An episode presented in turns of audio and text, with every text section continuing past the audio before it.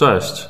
Marcin Górnicki, Paweł Kuflikowski, podcast Kuflikowski Górnicki. Za nami pierwszy rok działalności, 19 odcinków, prawie pełny sezon, a przed nami prawdziwy pełny sezon. Przed nami pełny sezon, tak, nagrywamy w nowym miejscu, pełni motywacji, optymizmu, pełni nowych sił.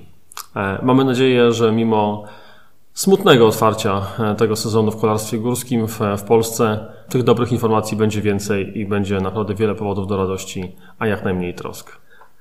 Tego się trzymajmy i zapraszamy Was dzisiaj do odsłuchania odcinka, w którym Kuflikowski gości Górnickiego, a Górnicki gości Kuflikowskiego.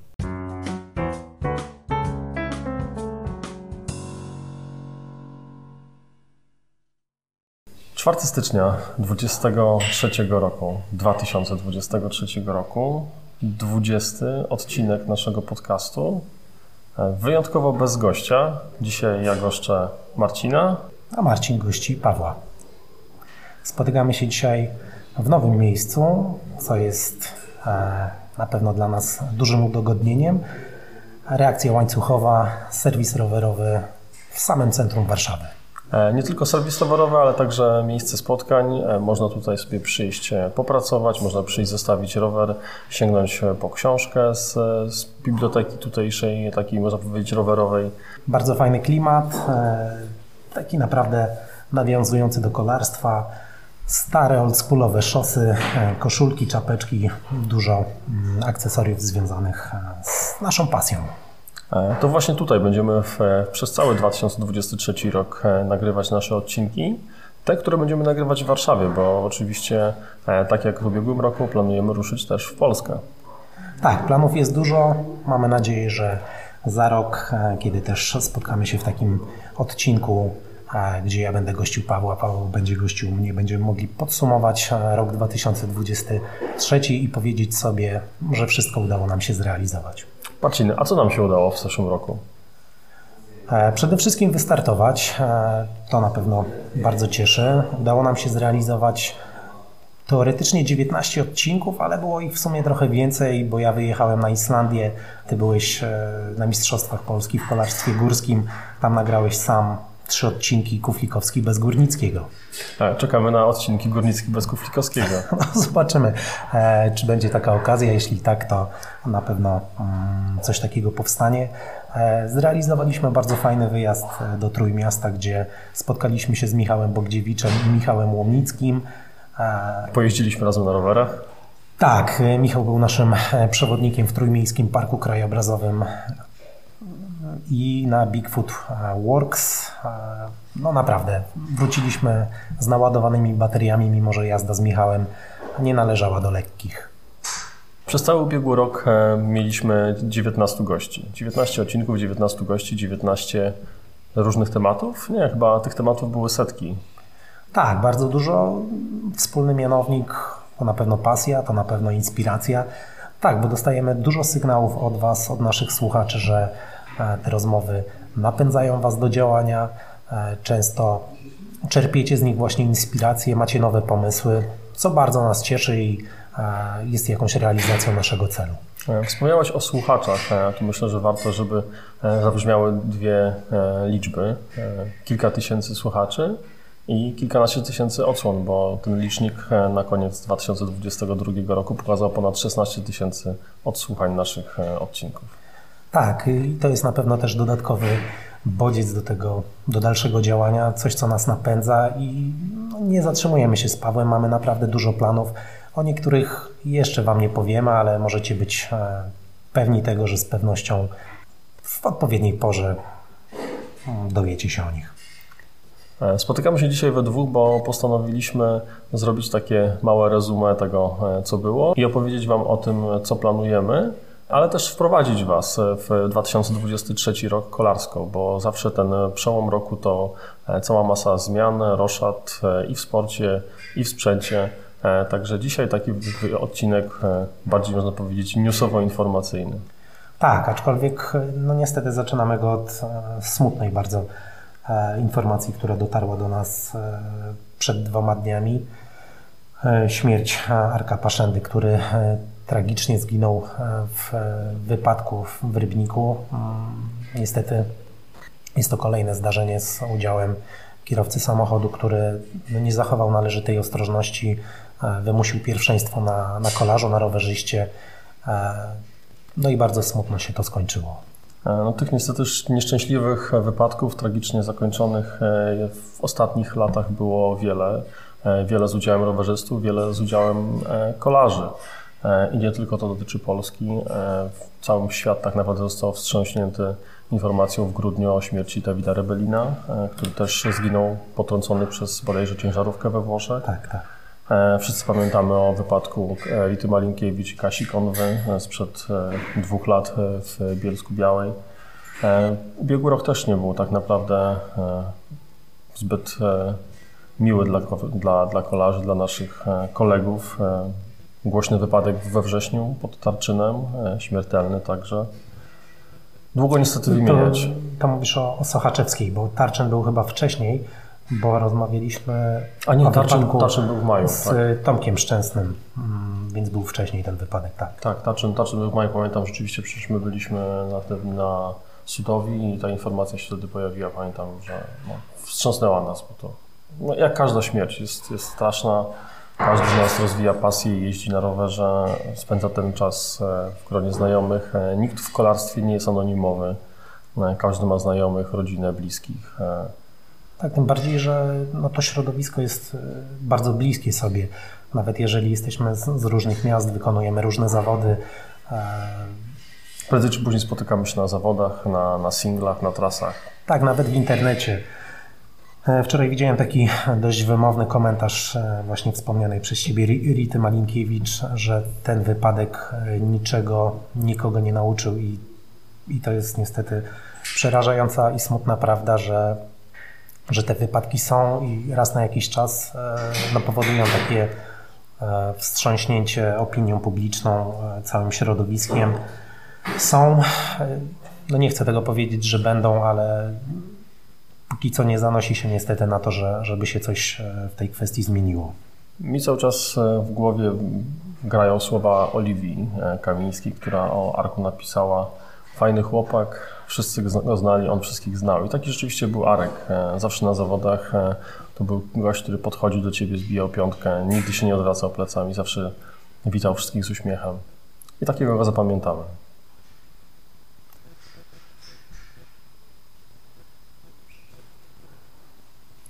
Ten rok jednak przynosi jeszcze więcej informacji smutnych, może nie tragicznych, ale, ale nie, niedobrych dla, dla kolarstwa, niedobrych dla sportu w Polsce. Mm, koniec 2022 roku to także koniec e, ekipy Cross Orlen Cycling Team, e, co postawiło znak zapytania nad przyszłością czołowych polskich zawodników od cross country. Tak, no wczoraj ukazała się informacja w social mediach e, Bartka Wawaka, że e, nie ma nowego kontraktu na 2023 rok, e, więc można powiedzieć, że odwiesza mm, rower na kołek i mamy nadzieję, że nie kończy, a wstrzymuje swoją karierę. Nie wiemy, co, co planują Filip Helta, Ola Podgórska. Dobra informacja jest taka, że Matylda Szczecińska znalazła miejsce w klubie hiszpańskim, w młodym e, żeńskim klubie, e, co daje perspektywę rozwoju dla tej naprawdę dobrej zawodniczki. Cieszy również informacja, że Natalia Grzegorzewska e, z punktami zdobytymi w ubiegłym roku i z medalami Mistrzostw Europy i Świata w kategorii juniorskiej, ale, ale medalami jakby nie było imprez, imprez mistrzowskich, jest aktualnie na pierwszym miejscu rankingu UCI. To są takie budujące informacje, więc e, oczywiście jest wiele tego negatywnego, ale, ale starajmy się wyciągać to, co najlepsze. No budujące i na pewno dające nadzieję, że czy Natalia, czy, Ma, czy Matylda mogą pójść w ślady e, Mai Włoszczowskiej, która zakończyła karierę i powtórzyć e, jej sukcesy. Ja jeszcze chciałem tutaj, wracając do Bartka, powiedzieć, że patrząc na podium e, ubiegłorocznych, znaczy już nie ubiegłorocznych Mistrzostw Polski w cross country z 2021 roku, mm, no to mamy Bartka, który nie ma kontraktu, mamy Kubę Zamroźniaka, który był już na drugim karierę. miejscu. Tak samo się to skończyło i niestety dużo na to wskazuje, że podobny los spotka trzeciego e, wówczas e, Filipa Herta. Tak, no to jest rzeczywiście bardzo smutna konkluzja, która no niestety no nie napawa optymizmem. No ale na szczęście jest młodzież. E, dobrze, żeby ta młodzież miała perspektywę i, i to o niej chyba przede wszystkim dzisiaj musimy myśleć. E, e, nie wiem, czy możemy myśleć w ogóle o udziale jakiegokolwiek Polaka na Igrzyskach Olimpijskich w Paryżu w 2024, ale gdzieś tam w perspektywie dalszej mamy Atlantę, więc może, przepraszam, nie Atlantę, mamy Los Angeles, więc, więc może, może wtedy się już ta sytuacja trochę unormuje i, i, ci młodzi zawodnicy dzisiaj, e, Natalia czy, czy, czy Matylda, a może również wśród e, mężczyzn będziemy mieli e, kolejnych, kolejne fajne talenty, jak chociażby tutaj muszę wymienić Briana Świtra, który no, jest doskonałym zawodnikiem i, i może im podobni zawalczą o to, żebyśmy mieli znowu powody do radości. No miejmy nadzieję, że takie właśnie sytuacje jak z Bartkiem nie będą też tej młodzieży podcinać skrzydeł, no bo warto przypomnieć, że był to zawodnik, który ocierał się gdzieś o dziesiątkę Pucharu Świata. E, wszyscy, wszyscy mu kibicowaliśmy, e, a teraz e, widzimy, jaki los go spotkał. I tak naprawdę no ten Puchar Świata, który będzie teraz e, w sezonie 2023, no będzie zdecydowanie bardziej odległy niż e, ten, który był w minionym sezonie, bo po pierwsze mieliśmy Bartka Wawaka, po drugie mieliśmy też Andrzeja Cinka w ekipie Krosa, który też był e, no, w sumie traktowaliśmy go jak swojego, prawda? Więc też wszyscy, Andrzeja. Andrzeja, Andrzeja różnie, różnie mówią, więc każdy, każdy za niego trzymał kciuki. No, Andrzej poszedł teraz do ekipy Mondrakera, to tak naprawdę jego powrót, więc no wiadomo, każdy z nas ma jakiegoś swojego idola, ale to nie będą tacy bliscy nam i namacalni na wyciągnięcie ręki idole jak, jak dotychczas. Ale nie zapominajmy, jeszcze mamy dwóch zawodników elity, bardzo obiecujących, bardzo ambitnych, którzy mają akurat perspektywę, przynajmniej w perspektywie chociażby najbliższych kilku lat. E, mam tu na myśli Krzyśka Łukasika i Karola Staszyckiego, specjalistów i od cross country, i od maratonu którzy tutaj e, w barwach JBG2 będą dalej jeździć. E, ta drużyna będzie dalej funkcjonować. Więc e, no tutaj, tutaj mamy tą taką dobrą, jasną stronę medalu, jeśli chodzi o te wszystkie zmiany i roszady, które zachodzą w ostatnim czasie. No powiedziałeś o specjalistach od cross country i od maratonów, ale być może jeszcze do tych ich specjalizacji niedługo będzie można dołączyć przełaje, bo obaj panowie ostatnio zaczęli próbować e, w tej odmianie kolarstwa. No to prawda, to prawda. Rzeczywiście e, przełaje mocno wkręciły Karola, szczególnie ostatnio, bo Krzysiek już od e, dwóch lat tak naprawdę w, w przełajach miał jakieś tam swoje mniejsze bądź większe akcenty. Zobaczymy, jak to się potoczy w, przy okazji zbliżających się mistrzostw w Polski, które w 14-15 stycznia w, w Zielonej Górze. Obaj z Pawłem się tam wybieramy. Tak, więc jak chcecie zbić piątkę z podcasterami, to zapraszamy. Wpatrujcie nas. E, wspomnieliśmy Karola Ostaszewskiego, to myślę, że też e, możemy nawiązać do tego, że przed kilkoma dniami e, zakończył się Puchar Tłustego Karpia organizowany przez Syrenkę CX, gdzie Karol też wystartował w kilku odsłonach tego pucharu.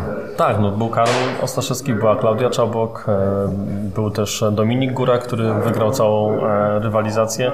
E, Puchar Tłustego Karpia to taka trochę z przymrużeniem oka wersja belgijskiego KS Periode. Tam akurat zawodnicy ścigają się raczej co drugi dzień. W Pucharze Tłustego Karpia było trochę trudniej, bo było 8 dni i 9 ustawek, więc tutaj naprawdę wyzwanie było bardzo duże, a, a jak widać też przy blisko chyba 160 osób o startach e, naprawdę e, spodobało się to wielu osobom. Pomogła też pogoda, warunki były iście belgijskie, e, także, także dobra zabawa i myślę, że za rok będzie jeszcze lepsza. Także zapraszamy Was do Warszawy na przyszły rok na Puchar Tłustego Karpia. Trzeba przejechać 50 minut czas, znaczy trzeba uzyskać czas 50 minut na rundzie, można się umawiać z innymi można jeździć solo. Potem przesyłacie e, czas na danym segmencie. Jesteście umieszczani w klasyfikacji. No i powiedz Paweł, jaka była w tym, w tym roku nagroda za pierwsze miejsce? No tutaj akurat myślę, że też pomogło zmotywować parę osób do, do startów. Sponsorem tytularnym tegorocznego Pucharu e, Tłustego Karpia był Dandy Horse Wheels, a jak wiadomo Dandy Horse e, to koła. Do zgarnięcia był, była, był komplet kół podszytka karbonowych, także niebagatelna nagroda i może też dlatego e, walka była tak bardzo e, zacięta. No ale Puchar Tłustego Karpia, lokalna mimo wszystko inicjatywa. Równolegle odbywał się Kers Periody i powiem Wam, że naprawdę o wiele lepiej się oglądało wszystkie wyścigi w Belgii, kiedy człowiek parę godzin wcześniej albo parę godzin później siedział na rowerze przełajowym i w podobnych warunkach gdzieś tam e, jeździł i rywalizował. Także e, wszystkie te wyścigi, w których oglądaliśmy rywalizującą, czy to wielkotrójkę, czy, czy zawodniczki, e, czy gdzieś tam bardziej można powiedzieć mentalnie dopingując polskich zawodników, ponieważ tam były ich w sumie ósemka, to naprawdę fajne, fajne zgranie tych dwóch przełajowych takich, można powiedzieć, inicjatyw. Jeśli mówimy o przełajach, to jeszcze tak już można powiedzieć jako dygresję. Kers e, na pewno tutaj bardzo mocno podkręcił zainteresowanie tym ściganiem obecność wspomnianej Wielkiej Trójki, czyli Matthew Van Der Aerta i Toma Pitcocka. Koniec końców e, Tom Pitcock już jeden wyścig odpuścił. Kto oglądał wyścig e, w Bal, widział no niestety upadek nie tylko Toma Pitcocka, ale wielu zawodników na jednej z sekcji skończyło się kontuzją kolana. Na szczęście można powiedzieć e, Tom Pitcock i tak naprawdę już ma w planach tylko dwa chyba starty w, w tym sezonie. Nie planował i nie planuje startu na Mistrzostwach Świata. Przygotowuje się do wiosennych klasyków, także zostaje nam śledzenie rywalizacji między Holandią i Belgią, tak jak to już się przyzwyczailiśmy, że te dwie nacje dominują w, w kolarstwie przełajowym. Gdyby kuska nie skakała, to by nóżki nie złamała. To idealnie pasuje tutaj do tego, co spotkało e, Toma Pitcocka. No na szczęście nóżki nie złamał, stłukł solidnie kolano, ale rzeczywiście gdyby nie chęć zrobienia whipa, no to pewnie e, inaczej by się to potoczyło. Za dużo się Shurtera naoglądał i Vanderpoola. Tak, tylko że wiesz, Vanderpool w Tokio to nie, nie doleciał. o, nie wracajmy do tego, bo szkoda mi się go na nowo zrobi. Wspomniałeś o Andrzeju Cinku. E, karuzela transferowa tak naprawdę przełom roku. Tutaj się bardzo dużo dzieje. E, na naszym polskim podwórku tych e, roszad, jak wspomnieliśmy, no, za bardzo nie ma. Raczej jesteśmy w sytuacji, w której wielu zawodników w tej chwili albo poszukuje klubów, albo, albo decyduje się o zawieszeniu swojej kolarskiej, sportowej kariery. E, obok e, Crossover Cycling Team także swoją działalność zakończył jeden z najliczniejszych klubów e, RK Exclusive Doors, MTB Team, więc tu też mamy bardzo dużą rzeszę młodzieży, która pozostaje bez, bez klubów, bez, bez, bez perspektyw, także no niestety tych informacji dobrych nie ma aż tak wiele. No ale przejdźmy do świata, przejdźmy do Pucharu Świata, tutaj do tej stawki międzynarodowej. Tutaj sporo, można było powiedzieć, było przeskoków między drużynami. Karuzela transferowa w kolarstwie górskim e, rozpoczęła się tak naprawdę już we wrześniu e, plotkami, e, że swoją przygodę z BMC Racing Team kończy czterokrotna mistrzyni świata Pauline Fanfran-Prevot, która w 2020 roku, w 2022 roku zdobyła koszulkę mistrzyni świata w short tracku, w cross country, w maratonie MTB i w mistrzostwach gravelowych, także w kolarstwie gravelowym. Dokąd przychodzi? Do Ineos Grenadiers, także Tom Pitcock ma już na jesieni, podczas sezonu przełajowego, można powiedzieć, koleżankę z drużyny też w, w kolarstwie terenowym, jak to e, Ineos w swoich komunikatach nazywał. No i jest to początek tak naprawdę tej całej karuzeli, która najbardziej się rozkręca na przełomie roku, czyli między grudniem a styczniem. Tak, no Pauline Ferrand-Prevot odeszła z teamu e, BMC a Team BMC e, pozyskał powracającego e, Jordana Saru, czyli e, byłego już mistrza świata w cross country. Co ciekawe, Jordan Saru wraca do ekipy, w której wcześniej jeździł. Natomiast jest to informacja wciąż niepotwierdzona. To jest tylko ploteczka cały czas. Tej oficjalnej informacji jeszcze nie ma, ale wszystko na to wskazuje. No, czekamy też na informacje, dokąd pójdzie Henrik, Henrik Avancini, e, który też trzyma tutaj e, kibiców e, w dużej, w dużej niepewności. Gdzieś mi się obiła o uszy informacja, że on chyba to zaprezentuje dopiero w marcu, więc dość późno, no bo większość właśnie tych transferowych rozstrzygnięć następuje właśnie teraz na przełomie roku. Mhm. Parę dni temu pojawiła się jakaś taka mała zajawka w, u niego w social mediach. Napisał, że to była to jego decyzja, trudna decyzja, E, więc nie wiem, czy tutaj nie będziemy mieli sytuacji, gdzie e, Brazylijczyk będzie po prostu jechał na indywidualnym jakimś projekcie. Ale to się jeszcze e, okaże, rozstrzygnie. Większość drużyn tak naprawdę już podało swoje składy. Także tutaj no takich, no nie wiem, może, może będzie jakaś niespodzianka, ale, ale, ale raczej stawiałbym na to, że to będzie raczej chyba jakiś indywidualny projekt Avanciniego. No, takie też mają rację bytu. Liczymy na to, że, że to się nie, nie skończy tym, że Brazylijczyka nie zobaczymy w Pucharze Świata a raczej nie, nie przyjmujemy takiej myśli do siebie. Nie, no z tego ostatniego komunikatu raczej wynikało, że, że to jest raczej tylko zmiana e, jakiejś strategii e, i może też e, kwestia odświeżenia modelu treningowego, atmosfery wokół, wokół zawodnika, bo przecież w Cannondale Brazylijczyk jeździł 8 lat, także to jest kawał, mhm. kawał historii, kawał życia. E, jednym z zawodników, który, którzy brylowali, jeśli chodzi o Puchar Świata w zeszłym roku, był Maxime Marot, e, Francuz, który jeździł w barwach e, Santa Cruz FSA. I tutaj mamy, myślę, że bardzo ciekawą strategię nowego gracza w Pucharze Świata. Marka Decathlon z, submarką Rock Rider powołała Rock Rider Racing Team w zeszłym roku. I na początku postawiła na francusko-belgijską ekipę, a teraz e, okazuje się, że ten skład będzie jeszcze szerszy. E, dołączają zawodnicy z Ameryki, Włoch e, i dołącza również Maxime Marot. A strategia czysta i klarowna, jak w większości ekip cross country Igrzyska Olimpijskie Paryż. Tutaj myślę, że Rock Rider jako marka będzie miał do zaprezentowania pewnie jeszcze e, ciekawe sportowe rowery. Na pewno będzie jakaś linia dedykowana e, pod, e, pod igrzyska, no ale to jeszcze dwa lata.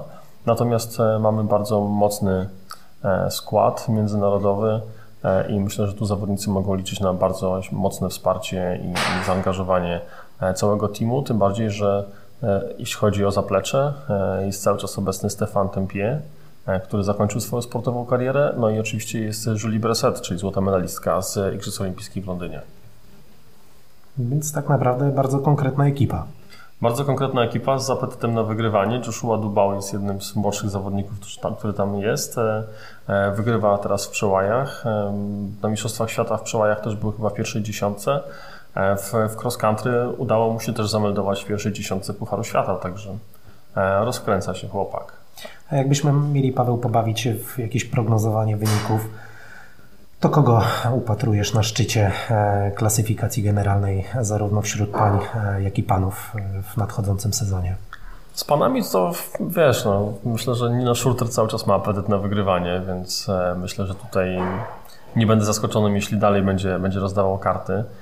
Ale myślę, tak, no, jest niesamowite, bo, bo lata lecą, a chłopak cały czas e, trzyma formę. E, no oczywiście mamy sporo młodzieży e, w, w cross country. Mamy oczywiście zmianę kategorii, czyli zawodników przechodzi z U23 do, do elity, więc e, tutaj myślę, że no, trudno będzie wróżyć o to, jak to się potoczy. Na pewno mamy Martina Kosmana, który przechodzi teraz do Specialized Chilijczyka, który w zeszłym roku wygrywał wszystkie wyścigi Pucharu Świata z wyjątkiem Mistrzostw Świata pechowo. No ale to wiadomo, wypadek przy pracy. Zobaczymy, zobaczymy. Trudno, trudno dzisiaj myślę, że wyrokować, czy będzie zawodnik, który będzie w stanie e, mieć stałą formę przez, e, przez cały sezon. E, apetyt na wygrywanie ma wielu zawodników, na pewno są zmotywowani. Jest to już czas, kiedy zbiera się punkty olimpijskie, więc tutaj nie tylko rywalizacja klubowa czy klasyfikacja klubowa, ale także, także punkty UCI, które decydują o tym, ile zawodników dany kraj będzie mógł wysłać na Igrzyska Olimpijskie. A jeśli pytasz o kobiety, było tak, że chyba nie mieliśmy ani jednego sezonu, e, w którym e, rok po roku byłaby jedna zawodniczka, która by całkowicie dominowała. O ile wśród mężczyzn rzeczywiście Nino Schruter prawie że rok w rok jest tym wymiataczem, mm, o tyle tutaj myślę, że w cross country trudno jest e, wyrokować, kto tutaj, która z tych zawodniczek może, może być tą faworytką. Znaczy tu takie, mam wrażenie, pojawiają się dominatorki danego sezonu, prawda? Nie ma takiej najlepszej e, na przestrzeni kilku lat, e, ale najlepsza w danym sezonie, wyróżniająca się zawodniczka, no to mieliśmy tego e, przykład chociażby z Loaną Lecomte czy Pauliną Ferrą-Prywot. No tak, bo jeśli spojrzymy na ostatnie kilka lat Pucharu Świata, mieliśmy dominację Irlandy Neff, mieliśmy dominację Evie Richards, mamy powrót bardzo mocny Jenny Rieswetz, przepraszam, Jenny Rieswetz, Szwedka, No i to też jest indywidualny projekt, to, to co rozmawialiśmy przed chwilą w kontekście Avanciniego. Tak, lata, lata temu mieliśmy dominację Słowenki, e, Tani Zake. Więc tak naprawdę trudno powiedzieć. Ten sezon, e, który tu już jest za nami, w 2022 roku mocne otwarcie miała Rebecca McConnell, która wygrywała przez e, kilka wyścigów z rzędu, a koniec końców okazało się, że no, tej formy nie udało się do końca utrzymać. Troszkę się odbiła pod koniec roku, pod koniec sezonu, ale to było, to było jednak, e, już nie było to samo, co, co widzieliśmy na wiosnę. Także jeśli miałbym coś dzisiaj wyrokować, trudno powiedzieć. Jedyne, czego mogę być prawie pewnym, e, myślę, że będziemy w czołówce stawki oglądać i Natalię Grzegorzewską i Matyldę Szczecińską. No i trzymamy tutaj naprawdę bardzo mocno kciuki za dziewczyny. Jesteśmy też e, przekonani, że będą nieraz tematem naszego podcastu. Wspomniałeś Nino Schurtera, więc muszę Ciebie zapytać o Matiasa Flukigera, czyli kolegę reprezentacyjnego E, Nino, e, co u niego słychać, tak? Bo wiemy, że tam e, niestety pojawiły się jakieś tematy dopingowe. No, ta sytuacja jest taka niejasna, można powiedzieć, bo pojawiło się, pojawiły się zarzuty odnośnie dopingu, natomiast koniec końców to nie zostało tak skrupulatnie udowodnione i wydaje się, że Matiasa ponownie zobaczymy na trasach już na wiosnę. Czyli no, mocno mu to niestety chyba wywróciło życie do góry nogami i popsuło sezon, prawda? Na pewno to było przecież e, zawieszenie, zawieszenie Matiasa pojawiło się tuż przed e, Mistrzostwami Świata, więc tak naprawdę w najgorszym możliwym momencie. A jeśli mówimy o dopingu, no to tutaj przypomnijmy też, że Ton Aerts, e, który został potencjalnie przyłapany na dopingu, został skazany na dwa lata zawieszenia. Tak, wczoraj też gdzieś skrolując Facebooka mignęła mi e, informacja o bodajże jakimś e, mistrzu Hiszpanii w kategorii amator, który też został złapany e, na dopingu jakimiś dwiema substancjami. Tak, no, też mi mignęła ta informacja. Tam na pewno przewiduje się EPO, mhm. ale też jeszcze jakieś inne, inne substancje. Tutaj zawsze w tematach dopingowych odzywam się do, do Marka Tyńca, który po prostu jest chodzącym leksykonem i encyklopedią, mm jeśli chodzi o te rzeczy, więc... E, o te substancje. O, e, o te substancje, oczywiście. Mm Oczywiście jako, jako wielki e, wojownik z dopingiem.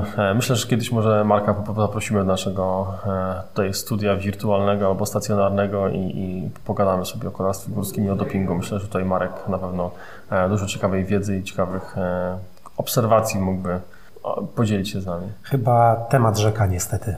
No niestety, niestety lata płyną i, i tak naprawdę cały czas e, tych e, zawodników i w amatorskim kolarstwie i w kolarstwie zawodowym, którzy wybierają drogę na skróty, nie brakuje.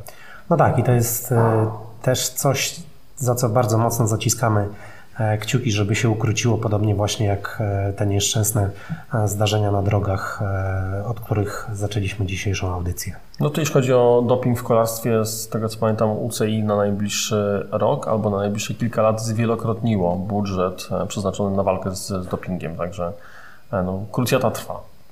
A czy mamy jakieś informacje, czy w Polsce, w Poladzie jest podobnie? Nie wiem szczerze mówiąc, jak to mhm. wygląda, jeśli chodzi o Poladę. Sam byłem zaskoczony, jak byłem teraz na Pucharze Polski w, w Cetniewie, w przełajowym Pucharze Polski. E, tam też była kontrola antydopingowa.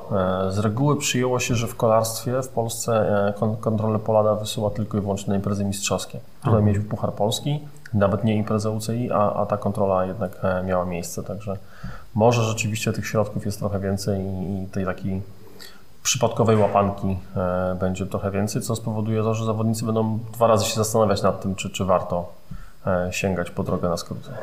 No tak, już wiele razy e, gdzieś tam na forach, w social mediach pojawiały się mm, takie głosy, żeby organizatorzy imprez podnieśli cenę za udział w zawodach, żeby ta właśnie podniesiona stawka była na poczet, na poczet kontroli antydopingowych, ale czy ktoś poszedł w tym kierunku?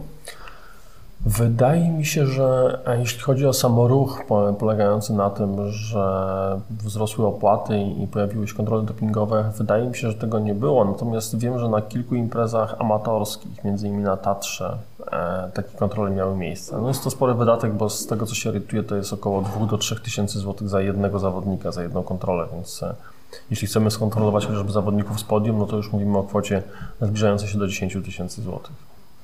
No jasne. Ja myślę, że tutaj powinien być taki straszak, e, powinien być taki zapis, że na imprezie e, będzie kontrola nawet jeżeli jej nie będzie właśnie ze względów na wysokie koszta.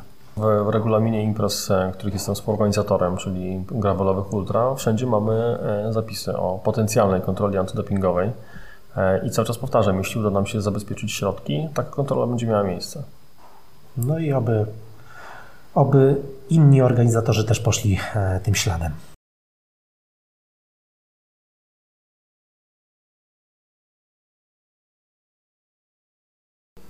Dzisiejszy nasz odcinek jest e, bardzo mocno zdominowany przez e, kolarstwo górskie, bo tu rzeczywiście e, dużo się dzieje. Mamy e-sport, mamy roszady w drużynach, mamy kwestie pucharowe, mistrzowskie, mm, ale kolarstwo górskie to nie tylko rywalizacja, ale także można powiedzieć przyjemna jazda po górach, a tej infrastruktury do uprawiania kolarstwa górskiego w Polsce przybywa.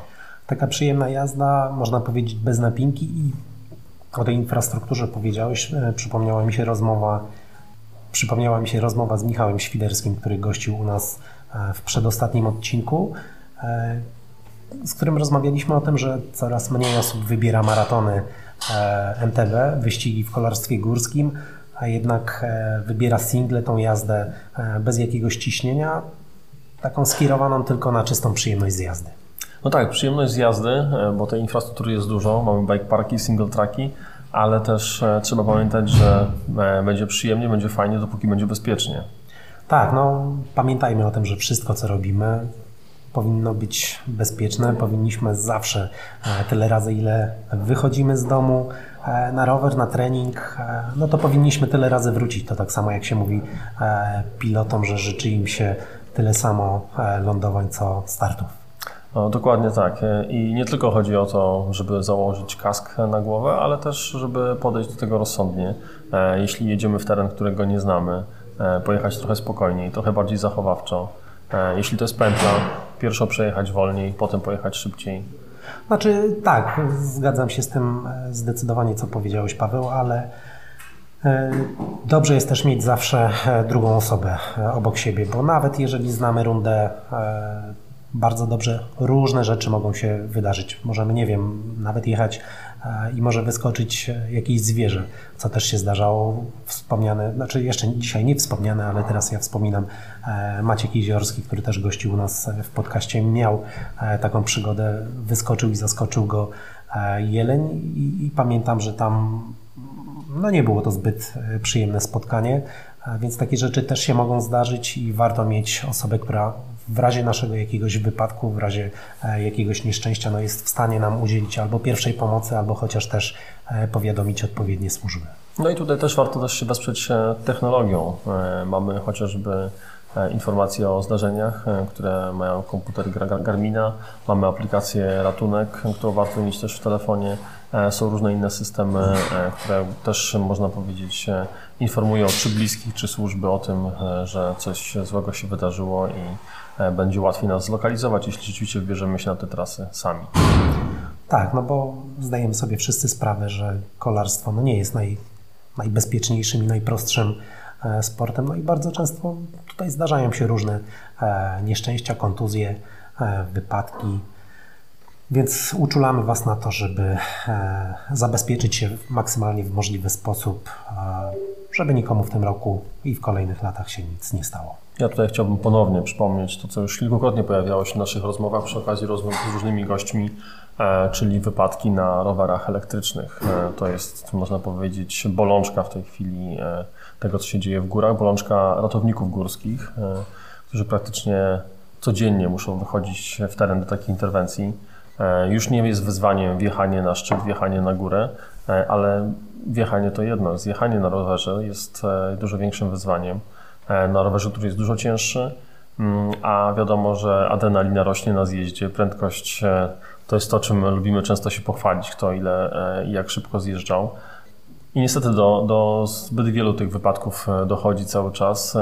Opowiadajcie o bezpieczeństwie swoim znajomym, którzy okazyjnie jeżdżą po górach, którzy właśnie sięgają po rower górski, dlatego że te braki kondycyjne nie są już ograniczeniem i można podjechać ale te zjazdy naprawdę, no sam, obaj byliśmy świadkami w tym roku wypadków na rowerach elektrycznych, więc e, to naprawdę nie są przelewki, a Tak jak Marcin powiedział, tyle samo lądowań, ile startów. Tak, y, powiedziałeś o tym, że te rowery ważą dużo. No, statystyczny rower górski, y, rower górski elektryczny waży no, ponad 20 kg, tak? Więc. Ja myślę, że będzie 30 trzeba liczyć większość rowerów.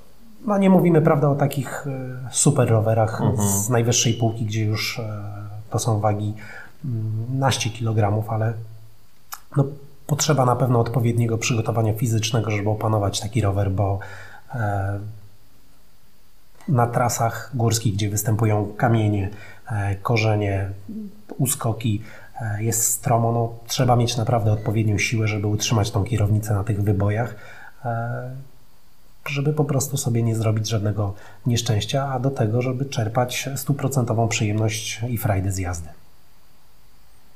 Który bike park bierzemy Marcin na celownik jako pierwszy w tym sezonie? E, wiesz co, no ja w tym roku dużo e, dni e, spędziłem w górach. Nie pamiętam sezonu, w którym, w którym mógłbym się chyba zbliżyć do tej liczby.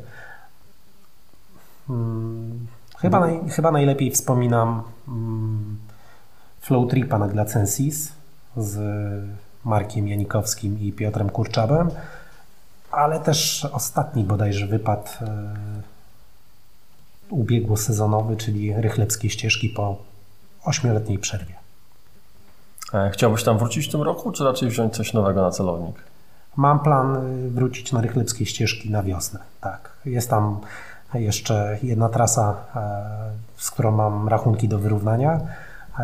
Trasa T-Rex, strome, bardzo strome E, zjazdy po naprawdę dużych głazach. E, no było gdzieś to w zasięgu moich umiejętności, ale akurat e, w dzień, który podjechałem, żeby sprawdzić się tam, niestety było wilgotno, skały były wilgotne. Wolę jednak odpuścić to, co powiedziałem, wrócić w całości do domu, niż gdzieś tam nabawić się jakiegoś niepotrzebnego problemu zdrowotnego. I przerwy w sezonie. I przerwy w sezonie, dokładnie. Przypomnijmy też a propos elektryków i rychlewskich ścieżek, to jest jeden z chyba z niewielu bike parków w, w tym rejonie Europy, gdzie e, nie ma możliwości jeżdżenia na rowerach wspomaganych elektrycznie. Znaczy, możliwość istnieje. Tam jest e, informacja oficjalna, że od 65 roku życia można korzystać z, z rowerów elektrycznych. Oczywiście, wiadomo, jest to według, według budowniczych, których można tam e, napotkać każdego dnia na praktycznie wszędzie. E, jest to podyktowane tym, że rowery te są mniej zwrotne, więc rowerzyści, którzy korzystają z tego typu rowerów, no, wykonują szersze łuki na zakrętach, tak najprościej mówiąc, rozjeżdżając bandy, rozjeżdżając zakręty i oni po prostu nie chcą dopuścić e, do tego, żeby, żeby trasy i ich praca były zniszczone.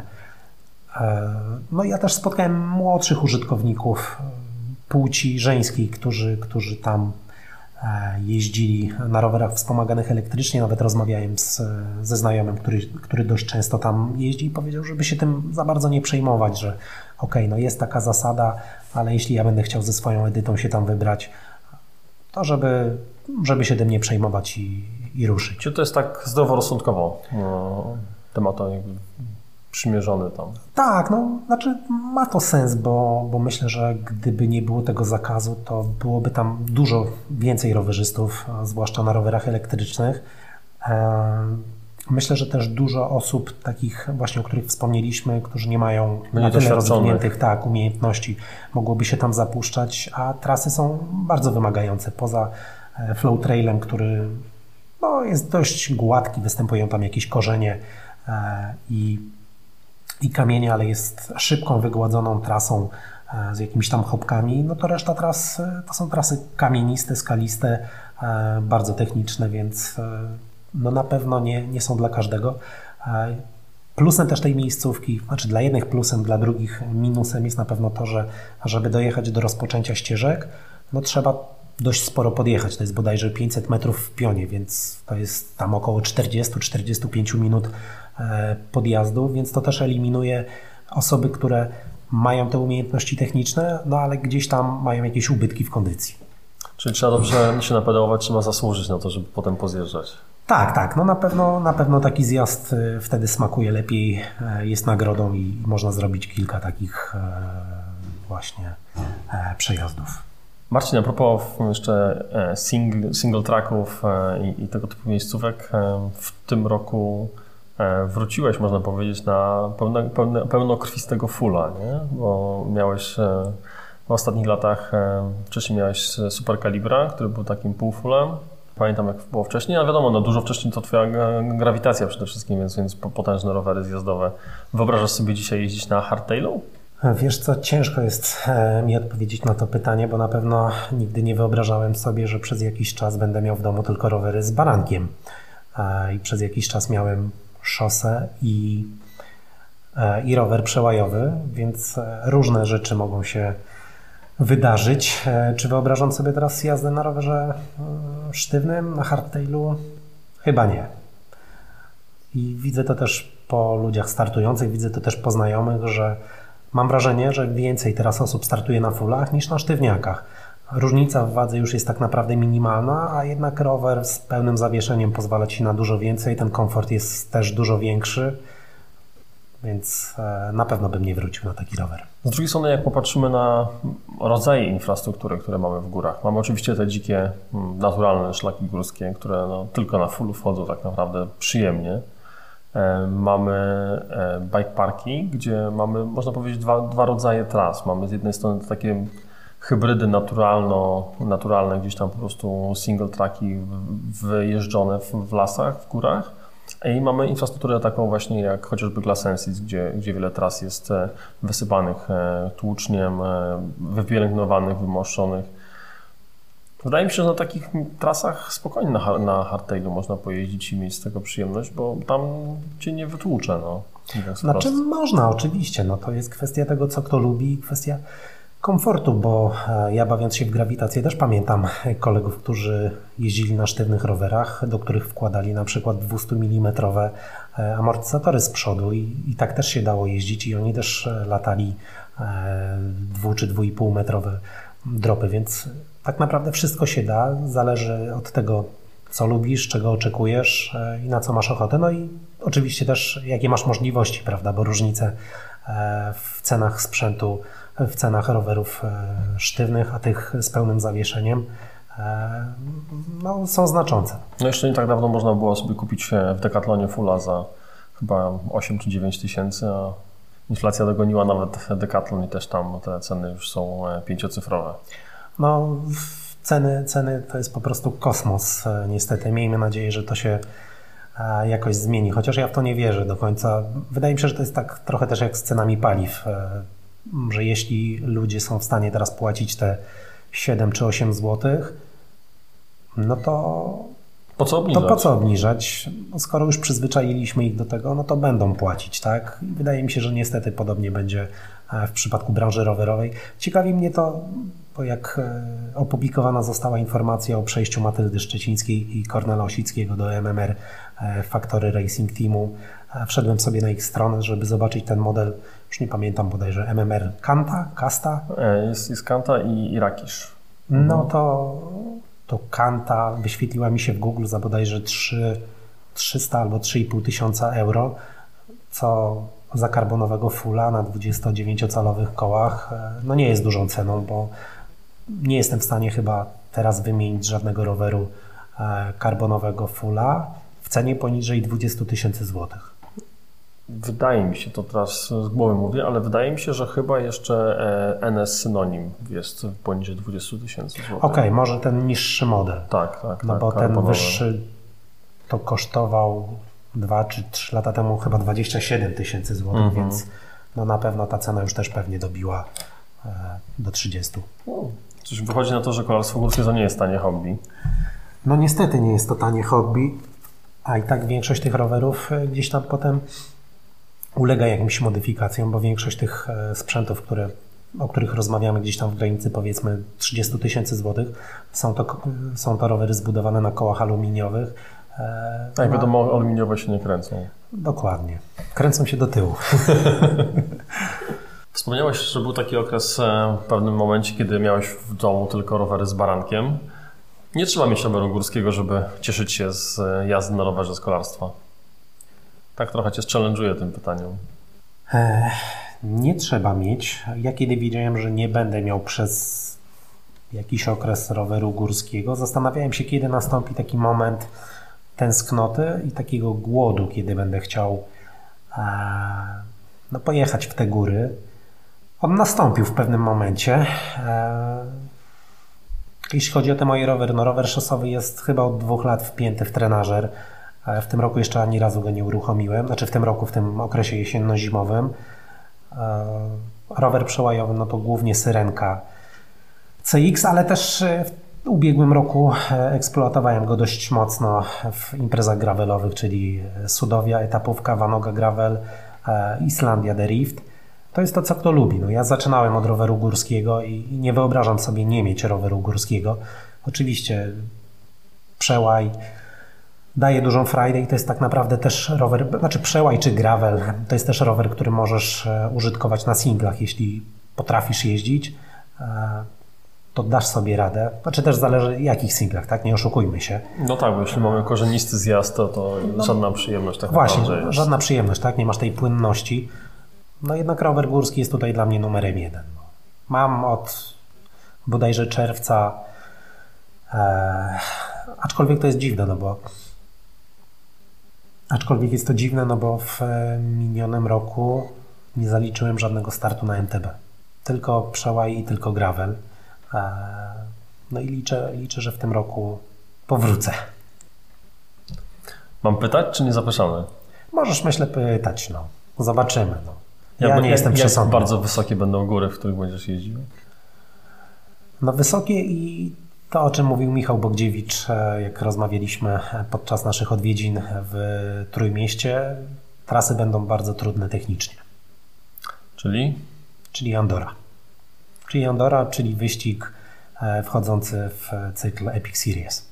E, Andora, którą osoby śledzące Puchar Świata też mogą kojarzyć z zawodów Walnord, także no, wysoko, no, zawody na wysokości przede wszystkim, tak, więc tak. rozumiem, że czeka Cię zgrupowanie wysokogórskie przed tym startem. No, oczywiście i namiot w domu. Rozbicie bazy. tak. Zobaczymy. No, wszystko jest jakby na etapie ustaleń też jeszcze nie zdradzam partnera, bo to jest też e, kolejny wyścig, który jedzie się e, w dwuosobowych zespołach. Pożyjemy, zobaczymy. Jeżeli informacja będzie już e, potwierdzona na 100%, to na pewno Was poinformuję i powiem z kim, dlaczego, jak. Wspomniałeś, że na Rychlebach odpuściłeś jedną z tras, bo było mokro, bo było E, zbyt technicznie, na ten, zbyt wymagający na ten moment. E, nie chciałeś ryzykować kontuzją. Ja do dzisiaj mam w głowie e, historię Michała Bogdziewicza, który opowiadał o zjazdach w Andorze, które spowodowały to, że nie dało się zjechać, a zejść też nie było wcale łatwo. Jak jest na wyścigu, jeśli jest tak, tak bardzo technicznie? Włącza się rozsądek, czy, czy dominuje adrenalina? Myślę, że dominuje adrenalina. Tam nie ma takich kalkulacji. Oczywiście ja nie jestem zawodnikiem, który walczy, nie wiem, o Mistrzostwa Świata, Polski i tak dalej, i tak dalej, ale no nie ma jakby tego myślenia. Aczkolwiek muszę też przyznać, że e, koledzy, z którymi byłem na rychlewskich ścieżkach, oni od początku odpuścili e, dużo technicznych przeszkód e, na trasie, co też na pewno znaczy na trasie, na trasach, co też na pewno na mnie tak podziałało hamująco, bo gdybym miał tam partnera, który też byłby nabuzowany na te przeszkody, no to jakoś byśmy jeden drugiego zmotywowali i myślę, że byśmy pojechali. Widząc kolegów, którzy pokazują ręką, że oni nawet nie będą tam podchodzili e, niemalże do krawędzi, żeby, żeby sprawdzić, e, jak to wygląda, no to też nic mnie tam nie pchało w tamtym kierunku. E, mogę tutaj podać też e, przykład e, chociażby zgrupowania w Górach Świętokrzyskich z podopiecznymi z warszawskiego klubu kolarskiego, gdzie ja wydawało mi się, że miałem już taki epizod w swoim życiu, że gdzieś odpuszczałem skakanie, odpuszczałem bardziej no, taką ryzykowną jazdę. Jeżdżąc z takimi zawodnikami jak Maciek Jarosławski, Stefan Mandes czy Jaś Michalczyk, którzy, którzy są wyróż, wyróżniającymi się postaciami e, na arenie ogólnopolskiej, a, a też e, patrząc na ostatnie wyniki Maćka Jarosławskiego w młodzieżowych mistrzostwach Europy, e, no to też można powiedzieć, że w Europie, no to czułem taką presję na sobie, że jako trener, jako powiedzmy jakiś autorytet, no nie mogę odpuścić, nie mogę im powiedzieć, panowie jeździcie wolniej, panowie ja tego nie skoczę, nie wiem, boję się, więc to też dla mnie było na duży plus, że mogłem gdzieś tam przełamać moje, nazwijmy to, aktualne zahamowania. E, to, co powiedziałeś teraz e, też e, bardzo mi się tak skojarzyło i można powiedzieć potwierdziło Twoje słowa, to co mówi Piotrek Brzuska o, o sezonie, kiedy się widziałem z nim kilkukrotnie na zawodach, że Piotrek, który był naszym, można powiedzieć, olimpijczykiem w Londynie, reprezentował Polskę. Był w tamtym czasie ekspertem, to jest 2012 rok, był ekspertem i specjalistą od cross country. I nagle okazuje się, że Piotrek ponownie jeździ w czołówce krajowej, melduje się w pierwszej dziesiątce. E, dlaczego? No bo ma młodych zawodników e, w klubie, którzy go motywują do tego treningu, tak. tej pracy. E, mamy Karola Staszewskiego wspomnianego, mamy Krzyszka Łukasika, którzy no, jakby nie było, no, są wszechstronni, ale, ale cross country to jest to, co jest chyba najbliższe im, im sercu. Nie? Tak, zdecydowanie. Tutaj też a propos pokonywania trudnych przeszkód na trasach wyścigów, no to można wspomnieć na przykład Mistrzostwa Polski z 2017 roku, czyli Kazura Warszawa, gdzie widać było, że zawodnicy pokonywali tego drewnianego dropa w, połowie trasy, ale kiedy już wiedzieli na przykład, że mają odpowiednią przewagę albo no, byli w takiej sytuacji, że nie mieli jakiegoś zawodnika, z którym bezpośrednio rywalizowali, to jednak nie podejmowali tego ryzyka i wybierali tego lewego dropa, tego mniejszego, którego można albo delikatnie zeskoczyć, albo nawet zjechać po kładce. Czyli można powiedzieć, parafrazując sytuację z, z Bal, teraz z 1 stycznia, wyłączał im się Pitcock, nie? Bo tak jest. Pitcock na ostatniej rundzie mając przewagę chciał, chciał przykozaczyć, no i niestety zapłacił za to e, trzecim miejscem. No, Pitcock trochę w innej sytuacji był, bo porównując e, liczbę kibiców tam, a tu, no to tak naprawdę nie ma co porównywać. Jeszcze jedno pytanie sprzętowe, Marcin, bo e, powiedziałeś przełaj czy gravel, gravel czy przełaj, jakby stawiasz znak równości między, między tymi rowerami, przynajmniej tak, tak to zabrzmiało. A jednak pojechałeś na przełaju wyścigi gravelowe i w Polsce, i, i ten na Islandii. Czego brakowało Ci w, w Twoim rowerze e, na takim gravelowym wyścigu? I zadam pytanie w drugą stronę, ponieważ jeździsz też e, przełaje, jeździsz u nas na Syrence. Gdybyś miał gravela, co by Ci przeszkadzało na, na przełajach? Czy da się, da się mieć jeden rower do wszystkiego? Gravelowo-przełajowe? Da się, bo są modele, które mógłbym mieć aktualnie i które wydaje mi się spełniłyby rolę e, tych dwóch sprzętów. Czego mi brakowało? No brakowało mi na pewno tego, że nie mogłem włożyć szerszej opony do roweru. E, do tej pory w gravelowych imprezach jeździłem na zestawie 38, 38 opona CST Pika, e, ale niestety w pewnym momencie zauważyłem, że tylna opona przyciera mi ramę od wewnątrz. Niby ona się tam mieści, ale wydaje mi się, że gdzieś na jakichś wybojach, gdzieś jak opona jest zapieszczona, zabłocona, no to leci tego, tego brudu e, na ramę i ona po prostu wyciera mi tam lakier, więc e, jadąc na Islandię podjąłem decyzję o, o montażu opony 35C.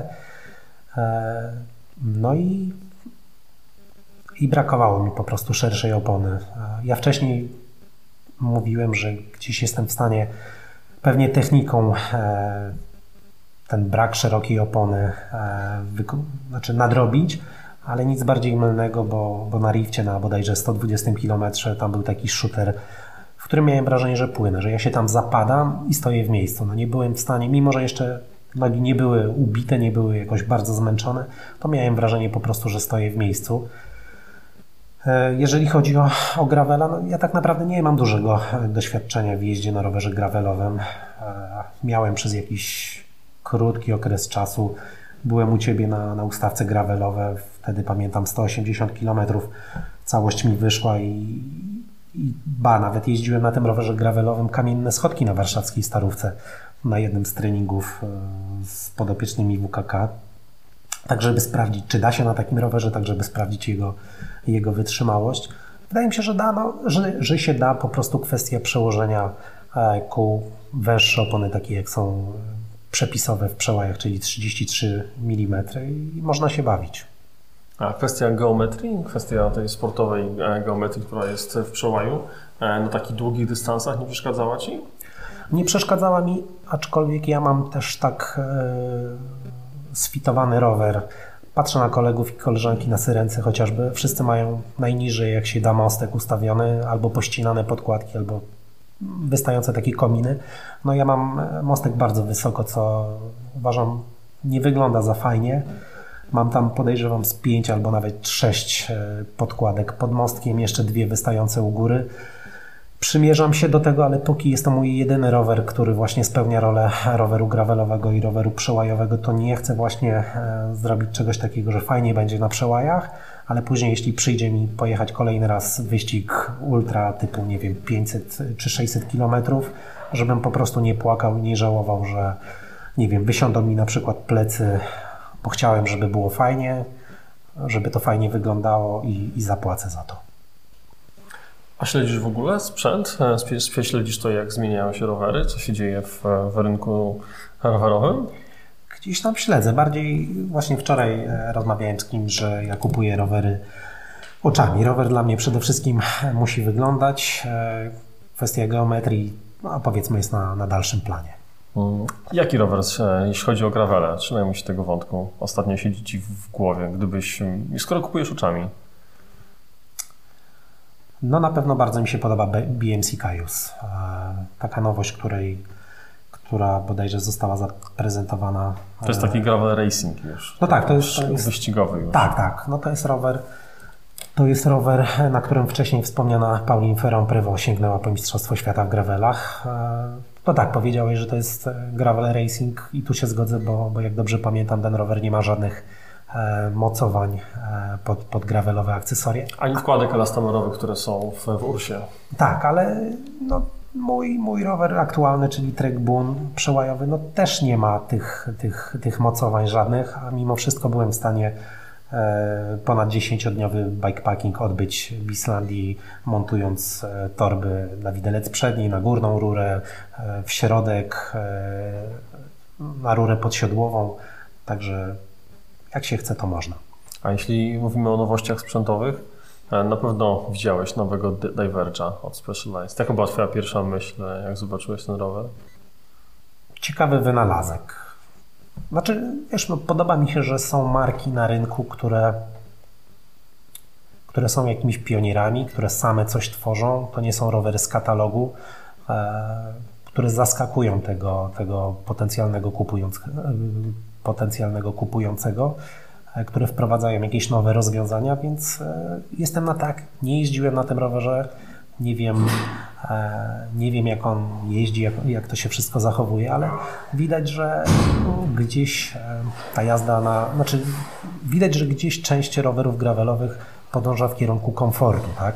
To już nie są rowery stricte e, ze sztywnym widelcem i sztywne ramy. To są też często już e, rowery typu full suspension. Z przodu e, krótki widelec, z tyłu dampery albo właśnie tak jak powiedziałeś rozwiązania elastomerowe. Myślisz, że w gravelach jest miejsce na takie udziwnione albo, albo kreatywne zawieszenia, czy, czy raczej to jest jednak konserwatywne, troszkę nie tak bardzo konserwatywne jak przełaje, ale jednak konserwatywna odmiana kolarstwa, gdzie e, ma być sztywny rower, baranek. Nie, myślę, że znaczy, patrząc chociażby na podejście do odzieży e, w gravelach, myślę, że nie jest to konserwatywne, e, bo widać, jedni wybierają lajkrę, inni jeżdżą w koszulach, inni ubierają jersey i spodenki enduro, więc tu jest jakby pełna dowolność.